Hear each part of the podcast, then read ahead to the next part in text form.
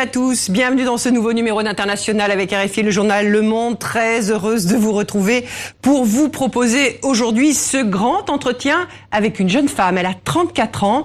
Compte tenu de ses responsabilités, de son parcours, son âge a de l'importance. Sa voix se fait entendre à Paris. Elle a l'oreille du président français Emmanuel Macron en tant que membre du Conseil présidentiel pour l'Afrique. Sa voix porte aussi à Abidjan, où elle dirige un des départements de la Banque africaine de développement. Elle sera aussi à Davos en Suisse dans les prochains jours au Forum économique mondial où elle a siégé cinq ans. Vanessa Mungar est notre invitée. Et pour débuter cette émission, un peu de musique. L'extrait d'une bande-annonce d'un documentaire allemand réalisé en 2011. Son nom, Kinshasa Symphonie. Il raconte dans la capitale de la RDC, la République démocratique du Congo, l'histoire d'un orchestre symphonique, le seul, semble-t-il, en Afrique centrale. Il a été créé en 1994. On écoute.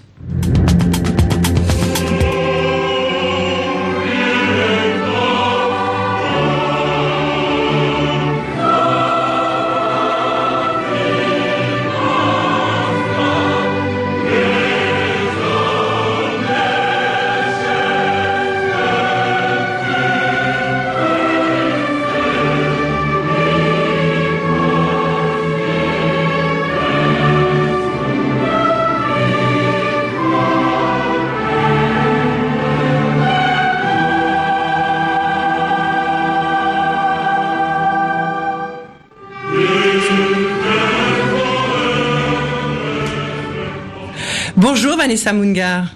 Bonjour Françoise. Merci d'avoir accepté euh, d'être avec nous sur ce plateau. Dans 48 heures, je le disais, vous serez en route pour le Forum économique mondial de Davos, auquel vous participez en, Suisse. Vous avez accepté de faire un stop ici à Paris pour cette émission. Vous m'avez dit que vous ne connaissiez pas ce philharmonique de Kinshasa, né de l'initiative d'un simple citoyen. Vous aimez beaucoup, vous, la musique euh, classique. Vous avez pratiqué le violon une dizaine d'années. Alors, est-ce que ce genre d'initiative pourrait être encouragé? Par la Banque de développement africaine, même si les priorités auxquelles vous êtes confrontés euh, et auxquelles est confrontée notamment la RDC sont de tout autre ordre. Merci Françoise pour cette question et merci pour ce beau clip. En effet, je ne connaissais pas cette initiative et je pense qu'elle a beaucoup de mérite et qu'elle devrait être encouragée dans tous les cas. Pour moi, c'est très touchant de voir cela parce que c'est comme mes deux mondes qui se rassemblent. Euh, de la musique classique, euh, interprétée par des Africains. On n'a pas beaucoup de violonistes ou de violoncellistes sur le continent. Ce sont pas forcément des instruments traditionnels, mais justement, une initiative telle que celle-ci permet de créer des ponts entre différents mondes et de voir que le talent regorge de partout. On a cependant aussi une vraie richesse musicale et culturelle sur le continent et des instruments traditionnels, des danses qui gagneraient également à être connus euh, à travers le monde. Donc je me réjouis de ce genre d'initiative absolument ici en Europe. Et est-ce que la Banque africaine alors de développement euh, pourrait euh, soutenir ce genre d'initiative? Alors la Banque africaine a depuis quelques années reconnu le potentiel extraordinaire des industries créatives et culturelles sur le continent. En effet, comme vous le savez, nous avons un problème structurel sur le continent d'emploi, particulièrement pour les jeunes. Et on encourage évidemment l'industrialisation, l'agro-industrie et la création d'entrepreneuriat d'emplois euh, dans ces secteurs. Cependant, tous les jeunes ne sont pas forcément attirés par ça. Et on sait qu'il y a beaucoup de talents dans l'industrie de la musique, de la, de la mode, du design, du film. Et donc nous avons démarré des initiatives pour supporter euh, la croissance de ces secteurs. Et nous regardons particulièrement la mode pour démarrer.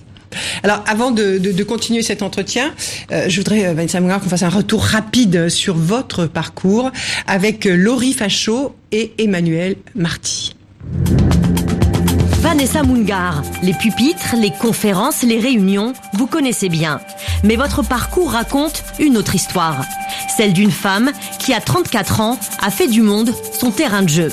L'Amérique, où vous avez démarré votre vie active, diplômé d'Harvard, major de votre promotion. L'Europe, la Suisse, où vous avez siégé au Forum économique mondial. La France, où vous avez étudié et où vous participez depuis sa création en août 2017 au Conseil présidentiel pour l'Afrique, voulu par Emmanuel Macron pour recueillir les attentes des élites du continent. Un organisme dont ses détracteurs ne comprennent pas toujours les finalités. L'Afrique, le Tchad, dont votre famille est originaire, la Côte d'Ivoire aujourd'hui, où vous dirigez l'un des départements de la Banque africaine de développement depuis juillet 2017 à Abidjan. La promotion des femmes est l'un des piliers de votre action.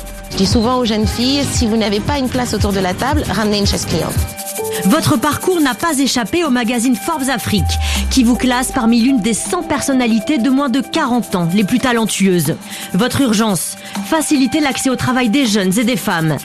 Pour vous, développement se conjugue avec entrepreneuriat public, privé sur tout le continent.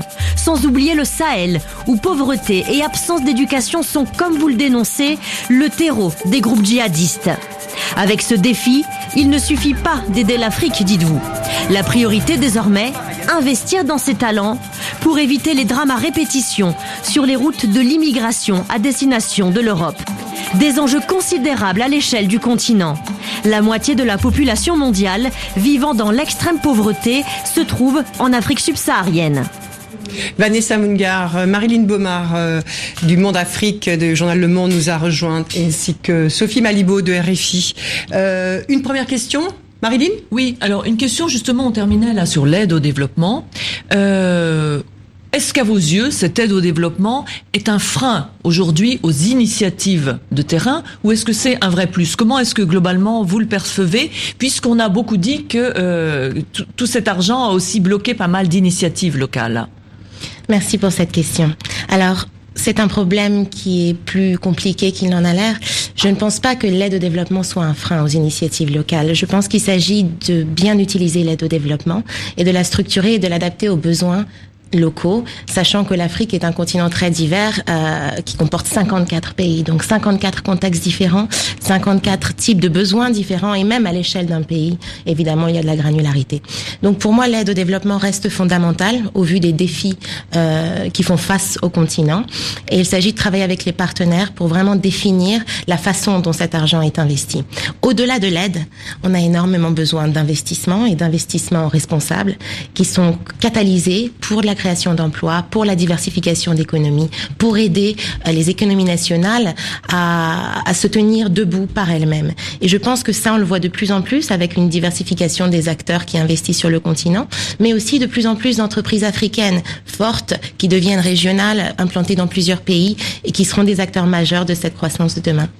Euh, Vanessa Munga, est-ce qu'aujourd'hui la priorité euh, pour l'Afrique, c'est pas dans, dans l'ensemble, pour le, les économies africaines, de, se de, de relancer l'industrialisation avant même de penser euh, ouverture des frontières et baisse des tarifs douaniers, etc. Est-ce que déjà euh, la, la, grande faiblesse des économies africaines, ça n'est pas ce problème de, de du manque d'industrie et d'industrie de transformation euh, localement?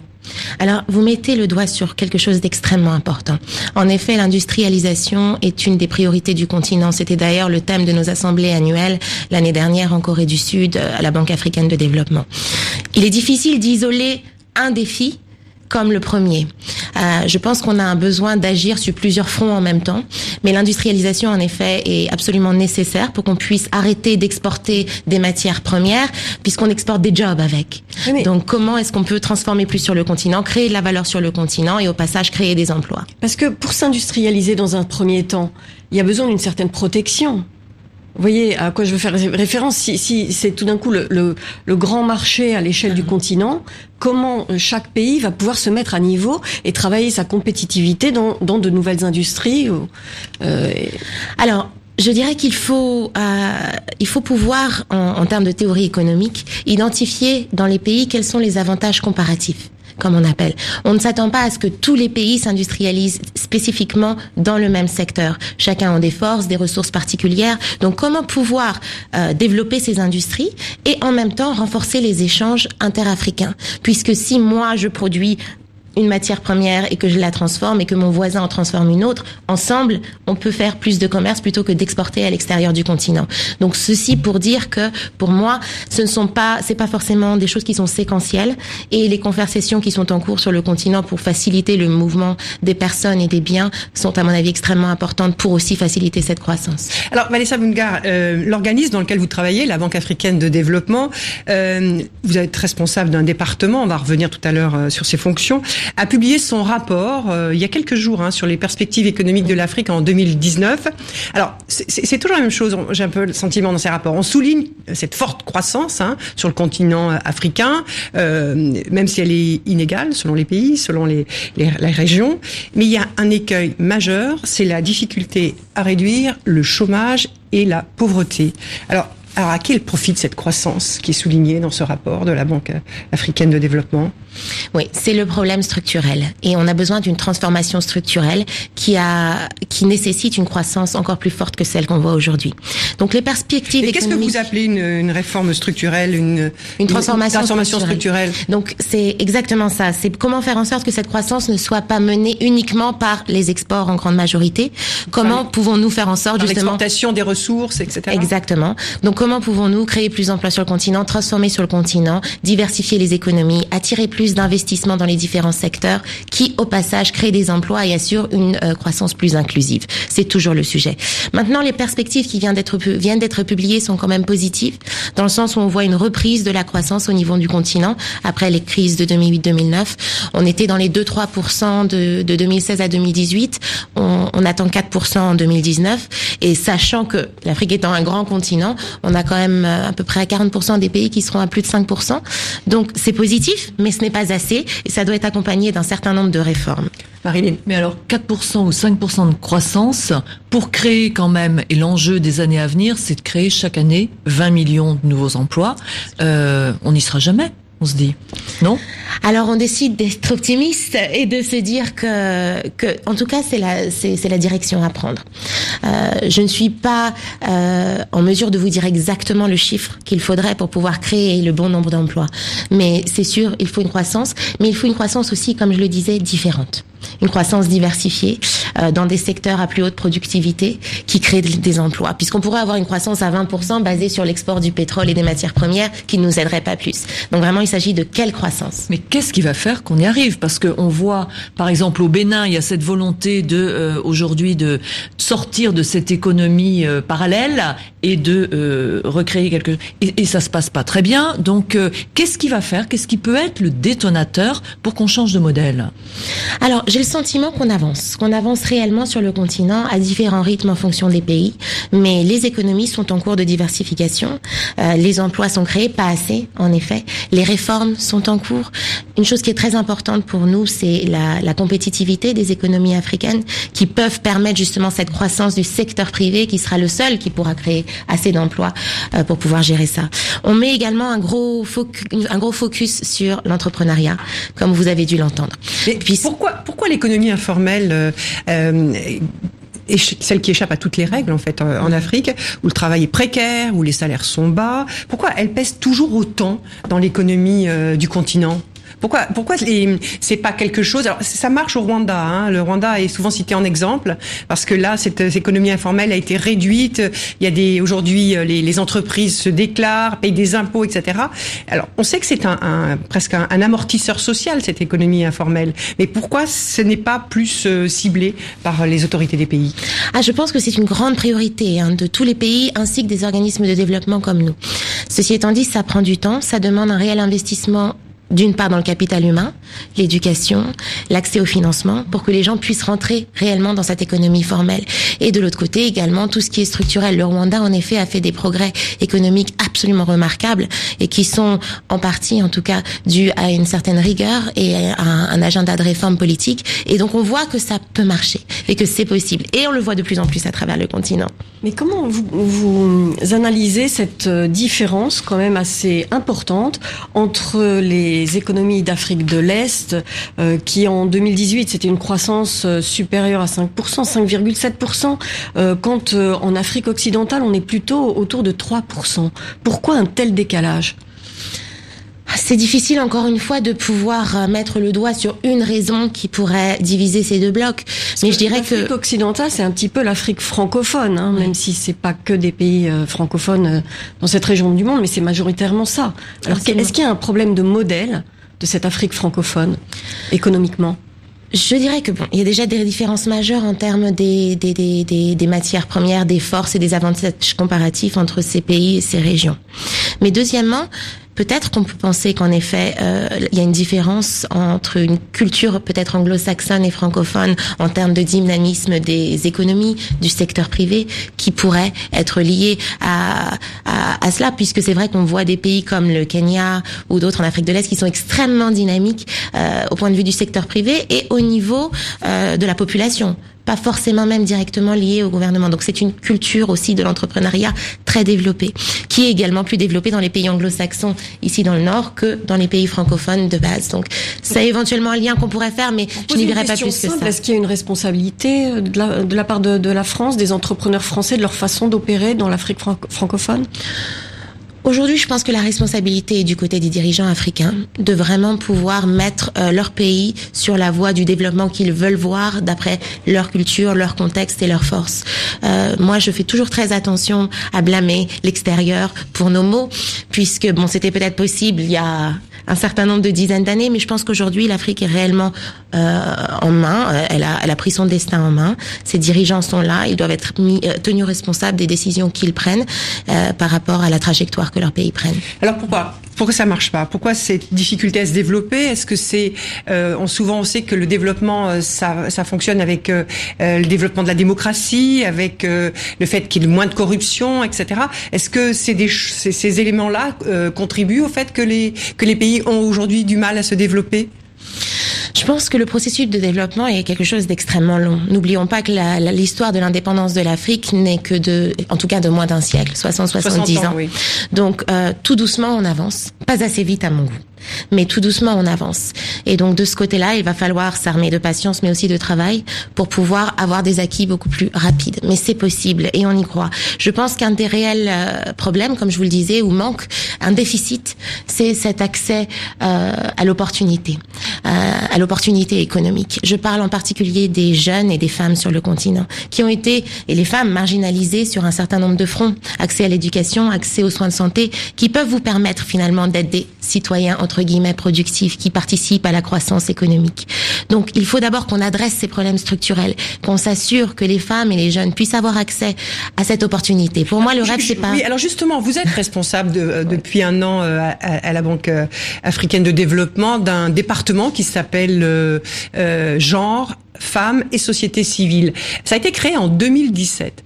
Euh, on peut se dire que c'est un peu tard, non, pour se préoccuper de la question des femmes et de la et, et, même de la société civile, parce que ça renvoie la question que je vous posais. Est-ce qu'aujourd'hui c'est à la société civile de prendre en charge le développement parce que les États sont défaillants?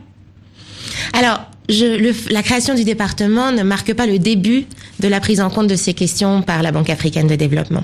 Euh, c'est quelque chose qui a évolué depuis plusieurs dizaines d'années. On a toujours eu des experts genres dans plusieurs équipes. Je pense que la banque a eu une opportunité de se restructurer en 2017 et de réfléchir son modèle, qui d'ailleurs a mené à une décentralisation profonde. Et donc à cette occasion, on a eu l'opportunité de créer des départements qui pouvaient porter encore plus fort et encore plus haut les sujets les plus cruciaux. Vous avez pu remarquer également que la question des femmes et euh, l'opportunité qu'elles présentent si on les met au centre des politiques de développement est un sujet qui aussi, plus que jamais aujourd'hui, est au top de l'agenda global. On n'en parlait pas tant que ça il y a dix ans. Donc, euh, je remercie également cette prise de conscience globale. Et je pense que entre cela, plus les vrais résultats et les chiffres qu'on voit, euh, ça a motivé la création de ce département. Alors, on en parle, on en parle beaucoup, mais concrètement, qu'est-ce qu'on fait? Parce que vous êtes quand même sur le continent où on a le plus, en pourcentage, le plus de femmes auto-entrepreneurs. Euh, qu'est-ce qui est fait pour elles? Parce qu'on sait que le gros problème, c'est le problème d'accès au financement, que les femmes ont plus de mal que les hommes. Est-ce que déjà c'est en train de bouger? Est-ce qu'on leur fait autant confiance aujourd'hui? Absolument. Alors, est-ce qu'on leur fait confiance? C'est une grande question. Et je pense qu'on devrait leur faire beaucoup plus confiance, puisqu'on a même une. Mieux, elle rembourse mieux. Elle, euh, on a une recherche du CDC en Afrique du Sud qui, qui montre, qui estime qu'une femme qui travaille réinvestit 90% de ses revenus dans la nutrition et l'éducation de sa famille. Je ne sais pas si je devrais dire le chiffre pour l'un homme, mais en tout cas bien supérieur, 35%. Donc, ceci pour dire que investir dans une femme, c'est s'assurer de plus d'impact sur la communauté, sur la famille, sur les gens autour d'elle. Sur le développement. Sur le développement en général. Donc, qu'est-ce qu'on fait dans cette mesure, que ce soit nous au niveau de la Banque africaine de développement, mais tous les autres acteurs de développement, la Banque mondiale, l'AFD, pour regarder la France. L'Agence française de développement, oui. Oui. A vraiment accéléré tous ces programmes d'accès au financement, mais également au renforcement des capacités. L'accès au financement, euh, pour entrer dans le technique, souvent ça passe par des lignes de crédit qui sont données à travers les intermédiaires financiers, les banques commerciales, pour que les femmes puissent avoir accès. Ceci étant dit, les banques, après plusieurs années, euh, nous disent oui, mais on n'a pas, on n'a pas assez de dossiers bancables. Et donc, je ne pense pas que ça veut dire que les femmes ne sont pas là et que les dossiers n'existent pas, mais ça veut dire qu'on a besoin de les appuyer pour qu'elles puissent mettre en place ces dossiers qui sont recevables par les institutions financières. Et on a toutes les preuves qu'une fois que cela est fait, justement, leur business en général fleurissent. Et qu'est-ce qu'elles vous demandent, les femmes? Plus d'égalité en Afrique? Plus d'accès à l'opportunité. Vous savez, on a un débat par rapport à, aux femmes justement, qui est assez différent, je pense, que celui qui se tient en Europe. On ne parle pas en tant que tel d'égalité homme-femme. Euh, on parle d'égalité. Pour moi, c'est même une question de justice. Donc, comment est-ce qu'une petite fille peut aller à l'école au même titre que son frère? Comment est-ce qu'une femme peut aussi avoir accès à un crédit ou avoir droit à la terre autant que son frère ou son mari pour qu'elle puisse s'en servir de façon productive? Pour moi, c'est ça. C'est donner aux femmes le choix donner aux femmes l'accès au choix et à l'opportunité dans leur vie. et donc c'est pas forcément un combat. D'accord, mais vous venez de parler des mariages forcés. Je voudrais que l'on écoute ce petit document. Euh, cette pratique est souvent condamnée euh, par les lois dans les pays euh, africains, mais elle continue, elle perdure euh, parfois je dirais pas majoritairement, mais beaucoup dans certains pays. Regardez cet extrait d'un reportage au Bénin de Marc de Chalbon. Bonjour. Bonjour. Comment allez-vous? Je suis venue pour recueillir des informations sur les mariages forcés. Je suis venue discuter de tout ça avec vous. Les mariages forcés ici, ça existe depuis longtemps. Et le pécheur de justifier cette pratique ancestrale, dit-il, et de décrire devant sa femme, et avec fierté, la manière dont il a lui-même procédé. Ma femme, je l'ai guettée, guettée. Quand je l'ai vu, j'ai appelé mes collègues. J'ai collé ma barque à la sienne et on l'a attrapé. J'ai pris un bâton et je l'ai frappé, frappé encore. Je lui ai demandé de se calmer, elle m'a dit oui, oui, je vais me calmer. Bien des années après, la femme n'a toujours pas digéré et le fait savoir. Quand il m'a enlevé, j'étais en colère. Aujourd'hui encore, je continue d'être fâchée. Ce qui s'est passé avec moi, je ne veux pas que ça se reproduise avec ma fille. Si un homme vient chez moi demander la main de ma fille et qu'il me donne la dot, je vais accepter. Mais si ma fille refuse, alors moi je serai d'accord pour que l'homme enlève ma fille. Votre réaction, euh, Vanessa Mungara, à ce document, vous êtes originaire euh, du Tchad aussi, hein, où ces pratiques existent. Alors, euh, j'ai vraiment... J'essaye d'avoir le maximum de tolérance possible pour comprendre les perspectives de gens qui peuvent être différentes des miennes, en fonction de où ils viennent, en fonction de leur culture. Mais j'ai vraiment beaucoup de mal à trouver une justification au type euh, d'argument et au, discours que ce monsieur vient de tenir. Pour moi, c'est inacceptable de frapper, d'enlever une femme, une petite fille, puisque dans beaucoup de cas, elles ont 11 ou 12 ans, pour l'épouser et littéralement la violer par la suite. Donc ça, pour moi, qu'on soit en Afrique, qu'on soit en Asie, qu'on soit en Europe ou nulle part, enfin, peu importe où dans le monde, c'est une chose qui est absolument inacceptable. C'est quelque chose euh, sur lequel les chefs d'État africains se sont prononcés des lois ont été entérinées, même récemment au Tchad, avec beaucoup de force politique. Ceci étant dit, les lois qui sont prises, euh, qui sont qui sont votées dans les capitales africaines ne, ne sont pas immédiatement ressentis dans toutes les villas, dans tous les villages et dans toutes les communautés. Et pour changer ça, il faut un réel engagement au niveau communautaire, d'où la société civile, euh, d'où le besoin de travailler avec les associations communautaires, avec les chefs religieux et traditionnels pour que ces pratiques changent. Pour moi, ce type de pratique, euh, les mariages forcés, euh, euh, les filles, parce qu'en général, ça va avec le fait que la fille n'ira pas à l'école, ça va avec le fait qu'elle aura déjà cinq enfants avant d'avoir une vingtaine d'années. C'est impossible de pouvoir choisir le courant de sa vie et de pouvoir espérer, rêver, avoir des rêves, de pouvoir tout ça dans ces conditions. Donc pour moi, c'est inacceptable et il est extrêmement urgent que les États prennent toutes les mesures pour pouvoir arrêter ça. Et vous êtes franco-tchadienne. Quand vous étiez enfant, vous alliez euh, en vacances dans mhm. votre pays d'origine, de là d'où vient votre famille. C'est des, Comment vous avez vécu votre euh, double culture à ce moment-là, quand vous voyez ce qui se passait notamment pour des, des petites filles de votre famille? Alors en effet, je suis franco-tchadienne et très fière de l'être. Pour moi, cette diversité de l'identité est quelque chose à célébrer. J'ai l'impression d'être née encore plus riche puisque j'ai deux cultures, deux mondes, deux pays. Et donc c'est quelque chose euh, pour lequel j'ai beaucoup de gratitude. Par contre, c'est vrai que très petite, j'ai été consciente de l'inégalité qui existe dans le monde. Euh, une inégalité qu'on voit peut-être un peu plus âgée d'habitude. Et une inégalité qui, pour moi, en moi, a vraiment créé un désir de faire quelque chose. Et ça a certainement, très probablement un lieu, un lien avec ce que je fais aujourd'hui.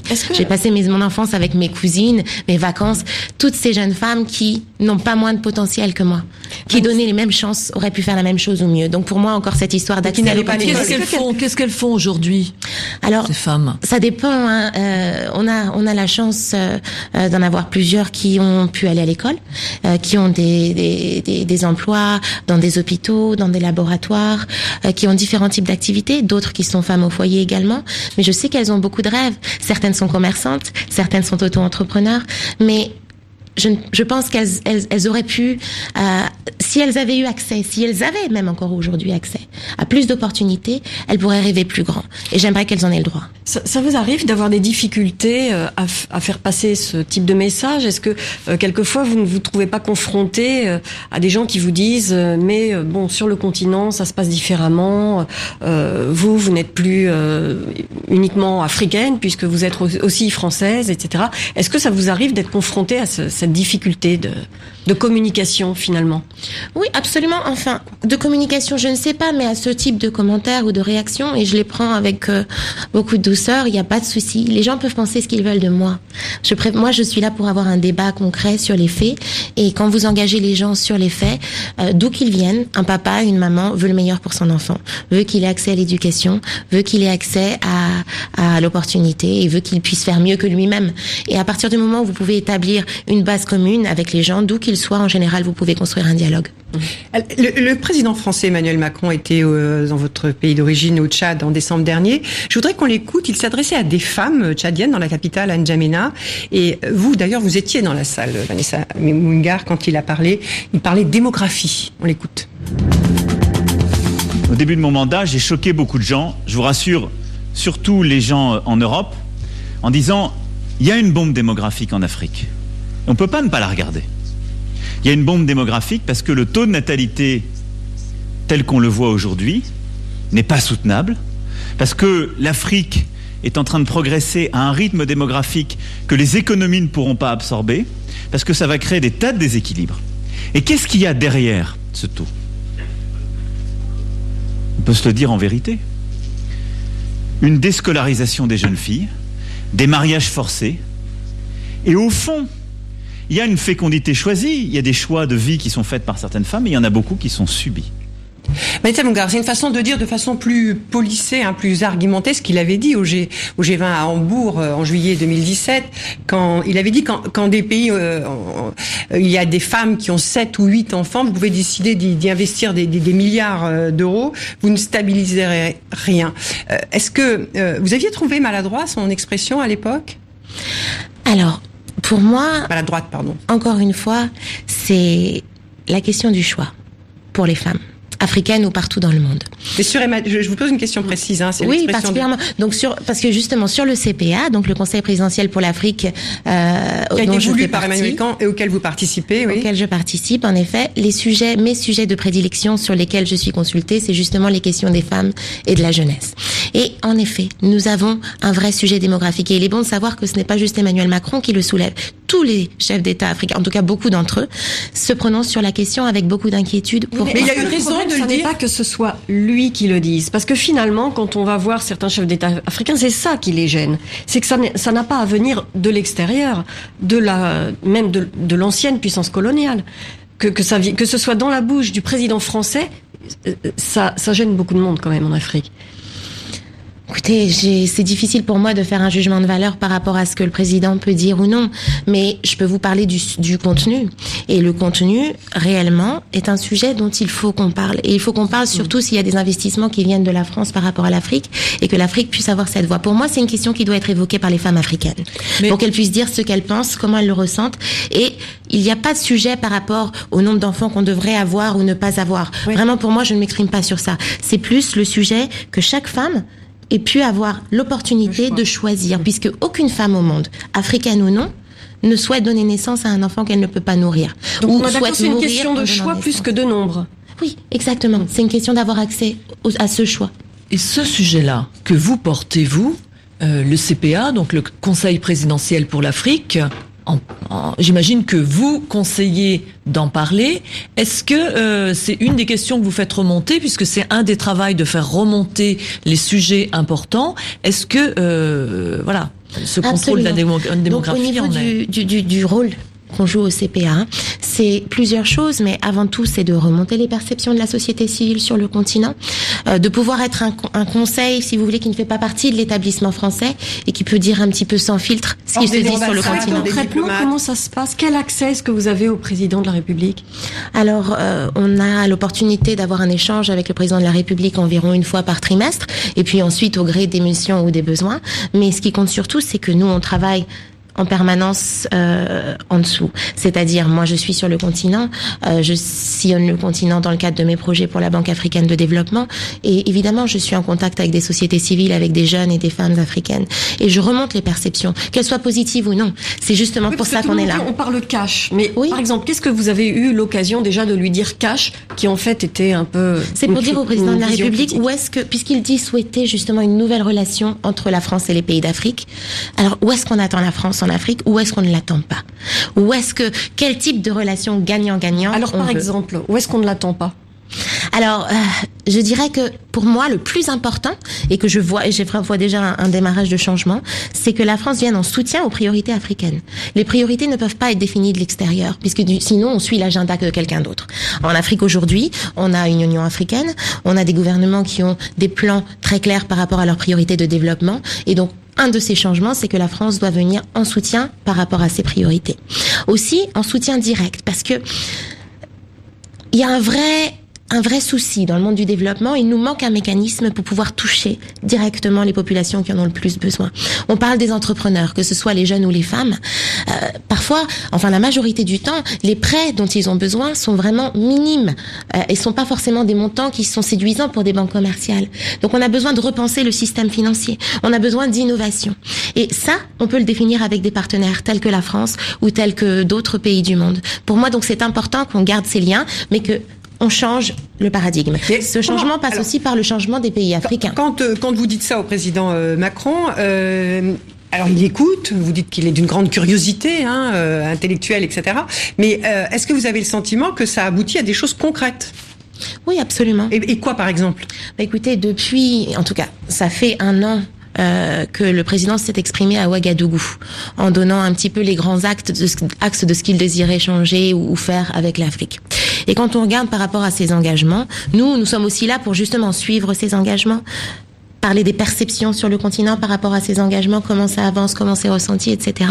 Et je vois des choses qui avancent dans la bonne direction. Je vois l'Agence française de développement qui, en effet, travaille de plus à 1000 accents sur l'entrepreneuriat. Vous habitez euh, quasiment euh, chez eux. Euh, le, le, le conseil, finalement, est, des, domicilié à l'Agence française de développement. Mais qu'est-ce que vous apportez de plus? Cette agence est quand même très, très expérimentée, a beaucoup d'expérience de terrain, de remontée du terrain.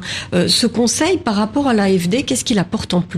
Alors c'est vraiment, et surtout c'est très important de préciser ça, ce conseil n'a absolument ni le mandat ni la prétention de d'imiter et, ni la capacité Vous êtes d'imiter, de répliquer ce que fait l'Agence française de développement ou tous les autres organismes du système français qui vraiment sont dans leur monde. Voilà. Pour nous, c'est plus, je pense, l'idée d'avoir un conseil qui justement n'est pas connecté à tout cela euh, et qui remonte les perceptions directes des Africains. Donc plutôt que d'être le porte-parole du gouvernement français et de la France, c'est presque l'inverse de la société africaine de pouvoir amener ça directement au président de la République.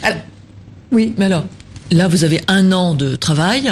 Un rapport d'activité de 8 pages, peu de communication. En fait, on ne sait pas vraiment ce que vous faites et à quoi concrètement vous avez servi. Alors, vous nous avez donné cet exemple, euh, mais concrètement, est-ce qu'il y a des choses qui ont bougé en un an? Et qui viennent vraiment du CPA alors, c'est vrai qu'on nous reproche peut-être un manque de communication. Et, et moi, je réponds souvent, n'oublions pas qu'il s'agit d'un conseil, donc on a un rôle consultatif. Nous ne sommes ni une agence d'implémentation, ni une agence qui doit faire des projets, ou une agence de communication. On est là pour conseiller le président de la République. Ce qu'on fait très discrètement et très humblement. Donc on que travaille vous beaucoup. Fait sur euh, la question euh, de, du, du problème de, des inscriptions euh, pour les études supérieures en France, où on voit que les tarifs ont, ont explosé puisqu'on est passé de 170 euros à quelques 3000, plus de 3000 euros. Est-ce que vous avez, vous avez dit quelque chose sur ce sujet qui vraiment monopolise l'attention de, de, toute la jeunesse, enfin d'une grosse partie de la jeunesse africaine, notamment francophone Absolument. Comme vous pouvez l'imaginer, c'est typiquement le genre de sujet sur lesquels on va être euh, engagé par les, les, jeunes. Et on a, on a eu vraiment des processus consultatifs. Il y a également eu un événement du CPA auquel je n'étais pas présente moi-même, mais mes collègues étaient là à Paris en novembre, où le sujet a été débattu ouvertement avec les, les personnes présentes dans l'audience. Et ceci a donné suite. Euh, par la suite, on a donc produit des notes qui ont été remontées au niveau de l'Élysée. Et vous attendez un geste de l'Élysée sur je cette sais que c'est absolument au contraire. Vous attendez et c'est pas juste l'Élysée, c'est tout l'appareil gouvernemental. Et il y a des raisons pour lesquelles justement il y a eu beaucoup de débats au niveau que, gouvernemental avant qu'on en arrive là. Et que... j'espère et je pense qu'ils sont en train justement et bientôt s'exprimeront sur euh, sur le sujet. Vous voulez ça, ça va bouger Ça va bouger Ça, je ne peux encore une fois, je ne peux pas moi, me, je ne suis pas à l'Élysée. Qu'est-ce que vous pensez de l'argument selon lequel en fait ça permettra de faire des bourses? C'est quand même un argument assez difficile à entendre. C'est différent, mais vous savez aussi bien que moi. Bon, alors déjà, je pense que quand même la France est un des pays qui a historiquement été toujours le plus généreux au niveau de l'éducation, ce qui est formidable et a contribué à son rayonnement. Et je sais qu'il y a beaucoup d'espoir depuis le continent africain de pouvoir euh, de pouvoir bénéficier de ce système éducatif. Maintenant, la réalité d'un gouvernement que je peux comprendre s'inscrit aussi dans la réalité des priorités nationales et des attentes de ses citoyens sur le territoire. Et donc, je pense que c'est ces différents éléments qui ont été débattus et qui ont éventuellement amené à cette décision. Ceci étant dit, notre rôle au CPA, c'est non pas de commenter, euh, puisqu'on n'a pas tous les éléments qui y ont mené, mais plutôt de dire très bien cette décision a été prise et communiquée. Voilà comment elle est ressentie sur le continent. Voilà les perceptions, voilà les attentes, et voilà éventuellement ce qu'on pourrait proposer. Alors, pour poursuivre cet entretien, je, je voudrais, euh, Vanessa Mongar, vous faire écouter ce témoignage d'un jeune migrant qui veut rejoindre l'Europe. Nos confrères de la télévision suisse l'ont rencontré dans la ville d'Agadez, au, au Niger, sur la route de l'exil. Est-ce que tu sais ce qui t'attend en Libye et sur la mer? La difficulté. Je sais ça très bien. Mais qui risque rien n'a rien? Mais là, on parle d'emprisonnement, de torture, de noyade. Effectivement. C'est ça la vie. La vie met un risque. Il faut risquer pour avoir. Tu aimerais aller où? L'Allemagne. T'es sûr que tu vas être bien accueilli là-bas? Puisqu'il y a les droits de l'homme, on, sera bien accueilli là-bas. Vanessa Mungar, vous étiez le week-end dernier euh, au Niger, à Gadez d'ailleurs, avec le CICR, le Comité de la Croix-Rouge internationale. Vous avez rencontré euh, des jeunes comme celui que nous venons euh, d'entendre. Qu'avez-vous compris de cette détermination à affronter le pire pour fuir leur pays? En effet, donc j'étais la semaine dernière au Niger, dans cette ville d'Agadez, et j'ai rencontré des jeunes euh, dont le discours ressemblait très fortement à celui de ce jeune homme. Et c'est extrêmement poignant et pour moi, c'est une source de beaucoup de désespoir parce que je me dis que ces jeunes se retrouvent dans cette situation juste parce qu'ils ont tiré la mauvaise carte à la loterie de la naissance. Euh, il n'y a pas de raison. Euh, et on vit dans un monde qui, en effet, a des frontières et qui a des règles. Et donc, en fonction de quel côté vous êtes né, votre destin est un petit peu joué. Donc, de ce côté-là, du point de vue justice sociale, et, et, et euh, c'est assez difficile à digérer. Et donc, beaucoup d'entre eux, justement, ont les mêmes réponses. Ils ont fui la pauvreté, le manque d'opportunités économiques et fuient vers un rêve ou un espoir d'une vie meilleure. Ce que beaucoup d'autres populations ont fait à d'autres périodes de l'histoire dans d'autres directions. Et donc pour moi, vraiment, le sujet est qu'on prend beaucoup à cœur et c'est pour ça qu'on a travaillé, qu'on a fait cette mission avec le comité de la Croix-Rouge pour voir comment on pourrait travailler ensemble dans ces contextes. Parce que pour arrêter cela, je pense pas qu'aujourd'hui on vive dans un monde où fermer toutes les frontières pourra marcher. On est dans un monde connecté, interdépendant, euh, avec la technologie, avec les moyens de transport. On est tous au courant de ce qui se passe. Même les jeunes à Agadez savent ce qui peut se passer ailleurs dans le monde. Et donc ça, ça crée une injustice. Au niveau des pays, cette inégalité qu'on voit même dans un pays comme la France ou à l'échelle globale crée une envie, euh, un grondement social et une envie de mieux. C'est un sujet que vous abordez avec le président français? Alors là, je viens tout juste de revenir de cette mission et évidemment, euh, mais, mais qu'est-ce que vous voulez faire remonter comme message? Parce que l'image que essaie de faire passer le gouvernement français ou euh, l'Europe, c'est la même chose, c'est de dire non, tout ça c'est une question de filière, on vient chercher les gens chez eux en gros et euh, et on leur dit on a un bon plan pour vous euh, en, en, Europe.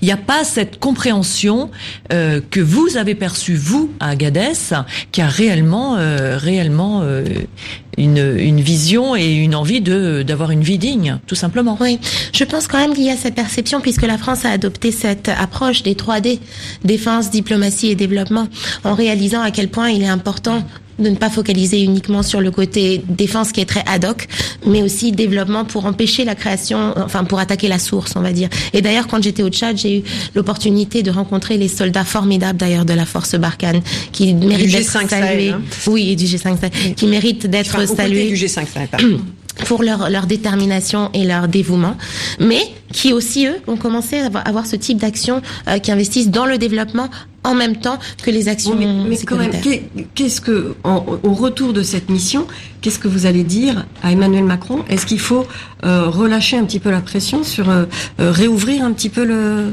les flux migratoires euh? Non, moi je pense que ce qu'il faut d'urgence, c'est surtout investir dans plus d'opportunités économiques dans tous les pays d'origine. Et ce n'est pas une, ce n'est pas la responsabilité de la France en tant que telle. Pour moi, il y a aussi un vrai sujet, une vraie conversation à avoir avec nos pays euh, pour que les pays d'Afrique prennent cette responsabilité de créer l'opportunité pour leur population pour ne pas qu'elles aient toute envie de s'enfuir. Parce que vous, vous pointez, pardon. Euh, non, mais vous, vous, êtes donc pour une politique restrictive au niveau de, des migrations euh, en France? Non, c'est pas, c'est pas, je ne dirais pas ça que je suis pour une politique restrictive ou non restrictive. Je dis que ce qui nous attend au niveau global, au vu de la croissance démographique qu'on a en Afrique, ce, ce n'est que le début. C'est-à-dire qu'on va avoir de plus en plus de problèmes de ce type. Donc plutôt que de se dire la solution, on peut aujourd'hui se mettre d'accord sur un nombre, sur un chiffre qu'on peut accepter, etc. Mais c'est pas des vraies solutions. le président Macron d'ailleurs. Et c'est peut-être les seules solutions que les leaders européens ont à leur disposition aujourd'hui. En tout cas, je sais qu'ils débattent de tout ça, mais pour moi, le sujet, c'est vraiment un sujet à discuter en Afrique. Alors c'est un sujet de développement pour vous. Sauf qu'on sait que euh, en termes de développement, lorsqu'un pays se développe, il y a toujours cette phase où il migre plus. Et euh, nos hommes politiques, eux, sont dans le court terme. Donc euh, on comprend pourquoi, pourquoi c'est inconcevable et pourquoi ils n'apportent pas ça en termes de réponse à la volonté migratoire. Écoutez, je pense que la difficulté des hommes politiques également, c'est qu'ils répondent encore, répondent encore une fois avant tout à leurs constituants nationaux. Et donc aujourd'hui, quelle est la volonté des Français par rapport à ça? Et je pense que c'est une chose que le gouvernement français se demande avant de pouvoir prendre des décisions qui pourraient être guidées uniquement par le cœur ou l'aspect humanitaire. Et c'est pour ça que je demande énormément aux dirigeants africains de prendre des mesures et qu'on utilise tous les moyens à notre disposition pour créer de l'opportunité. Parce que c'est ça la responsabilité des, des, espérances de ces jeunes. La responsabilité, elle est euh, celle des dirigeants africains aujourd'hui? Absolument. C'est-à-dire qu'ils vous en parlent, ils vous le disent eux-mêmes. Ils ont fui cette pauvreté et ils aimeraient, ils auraient préféré rester s'ils avaient eu des opportunités. J'ai rencontré une femme qui a quitté euh, le Congo à pied avec son bébé et elle est arrivée jusqu'à Agadez. Et donc j'ai entendu toutes ces histoires qui lui sont arrivées sur le chemin. Tout ça, c'est pas par choix. Donc c'est par cette perception qu'ils ont, que c'est le dernier recours pour avoir une vie meilleure. Le pacte de Marrakech, vous pensez que ça peut aider à quelque chose? Parce qu'on a tout entendu sur ce pacte. Euh, certains l'ont voué au Gémini, d'autres ont dit mais non, pas du tout, puisque en fait c'est un, un, accord non contraignant. Donc euh, vous, comment est-ce que vous l'évaluez ce pacte Moi, je pense qu'il est important que tous les pays qui sont inclus euh, dans ce, cette situation réfléchissent aux différentes modalités qu'ils peuvent offrir, euh, les différentes pour, pour, gérer la crise actuelle. Mm. Mais encore une fois, moi, je m'inquiète beaucoup de la crise future et je me dis que on aura des discussions qui seront de plus en plus graves par rapport à ça si on ne fait rien pour attaquer la source. Il va en être question à Davos? Oui, absolument, absolument. Et pour la première fois à Davos, il y a également un fort agenda au niveau du Sahel et au niveau de la forum migration. économique mondial, oui. Oui, au Forum économique mondial. Marilyn. Oui, vous, les gens que vous avez vus à Agadez, ont parfois été renvoyés depuis l'Algérie remis dans le désert simplement parce que, euh, par conséquence de la politique européenne, on essaie de, euh, de se servir de ces pays d'Afrique du Nord comme une frontière, une immense bande de frontières pour faire redescendre les gens vers euh, le subsaharien. Est-ce que c'est est-ce que c'est concevable de continuer comme ça? Comme je vous le disais, je pense que on n'a pas trouvé la solution pour gérer ce problème et que chaque pays essaye de s'en sortir avec les mesures à sa disposition et tout en essayant de garder sa propre population euh, du côté positif par rapport à ça. Donc c'est extrêmement complexe. Vous redoutez ce qui se passe en ce moment euh, dans le désert euh, parce que oui parce que il y a, y a, moins de alors il y a eu un naufrage là hein, ces dernières ces dernières heures au large de la Libye avec 120 personnes à bord mais euh, il y a moins de personnes qui passent par la Méditerranée mais euh, de ce que vous avez vu entendu euh, dans votre déplacement à Niger. Vous redoutez ce qui se passe euh, dans, le, dans le désert Absolument, absolument. À cause justement et, du, et d'un point de vue humanitaire, c'est vraiment euh, un désastre, puisque bon, certes cette nouvelle loi a criminalisé le transport des migrants, donc les chiffres au Niger, donc les chiffres officiels des migrants qui sortent du Niger ont baissé énormément. Or, ce qu'on entend en consultant la société civile locale, les leaders Touareg à qui j'ai pu parler, les jeunes prennent la route de l'illégalité, de la criminalité et la route du désert. Évidemment, aujourd'hui, puisque c'est illégal, c'est plus lucratif.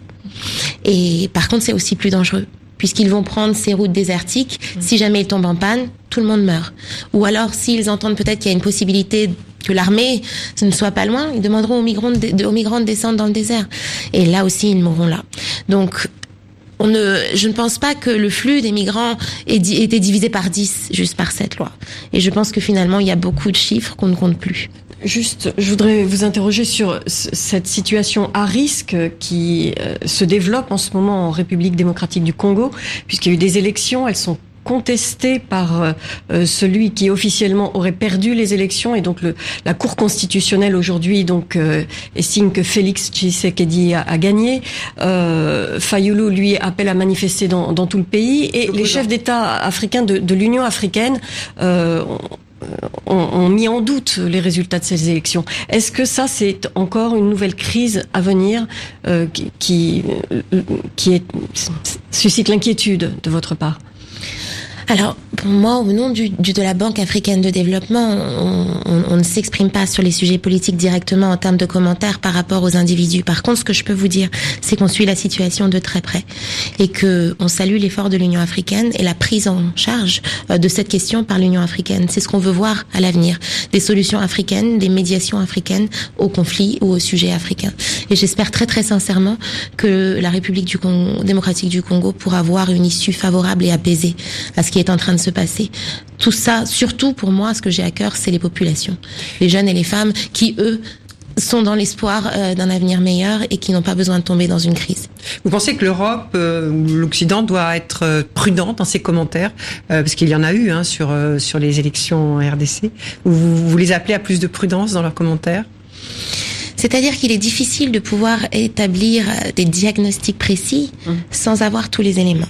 Alors je mettrai en garde qui que ce soit qui n'a pas tous les éléments de pouvoir faire ce genre de choses. Et puis peut-être aussi les journalistes, vous, qui leur posez les questions, euh, les encourage à répondre peut-être. Mais euh, en tout cas, en ce qui me concerne et en ce qui nous concerne, on préfère regarder de très près, voir ce qu'il se passe et suivre le processus de médiation à travers l'Union africaine.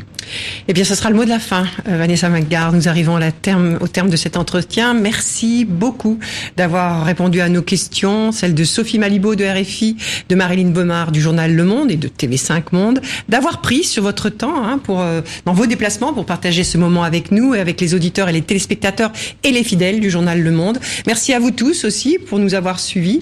Merci à Carla Boy, Anne-Sophie Pierry pour la préparation de cette émission. Euh, on se retrouve la semaine prochaine. À très vite.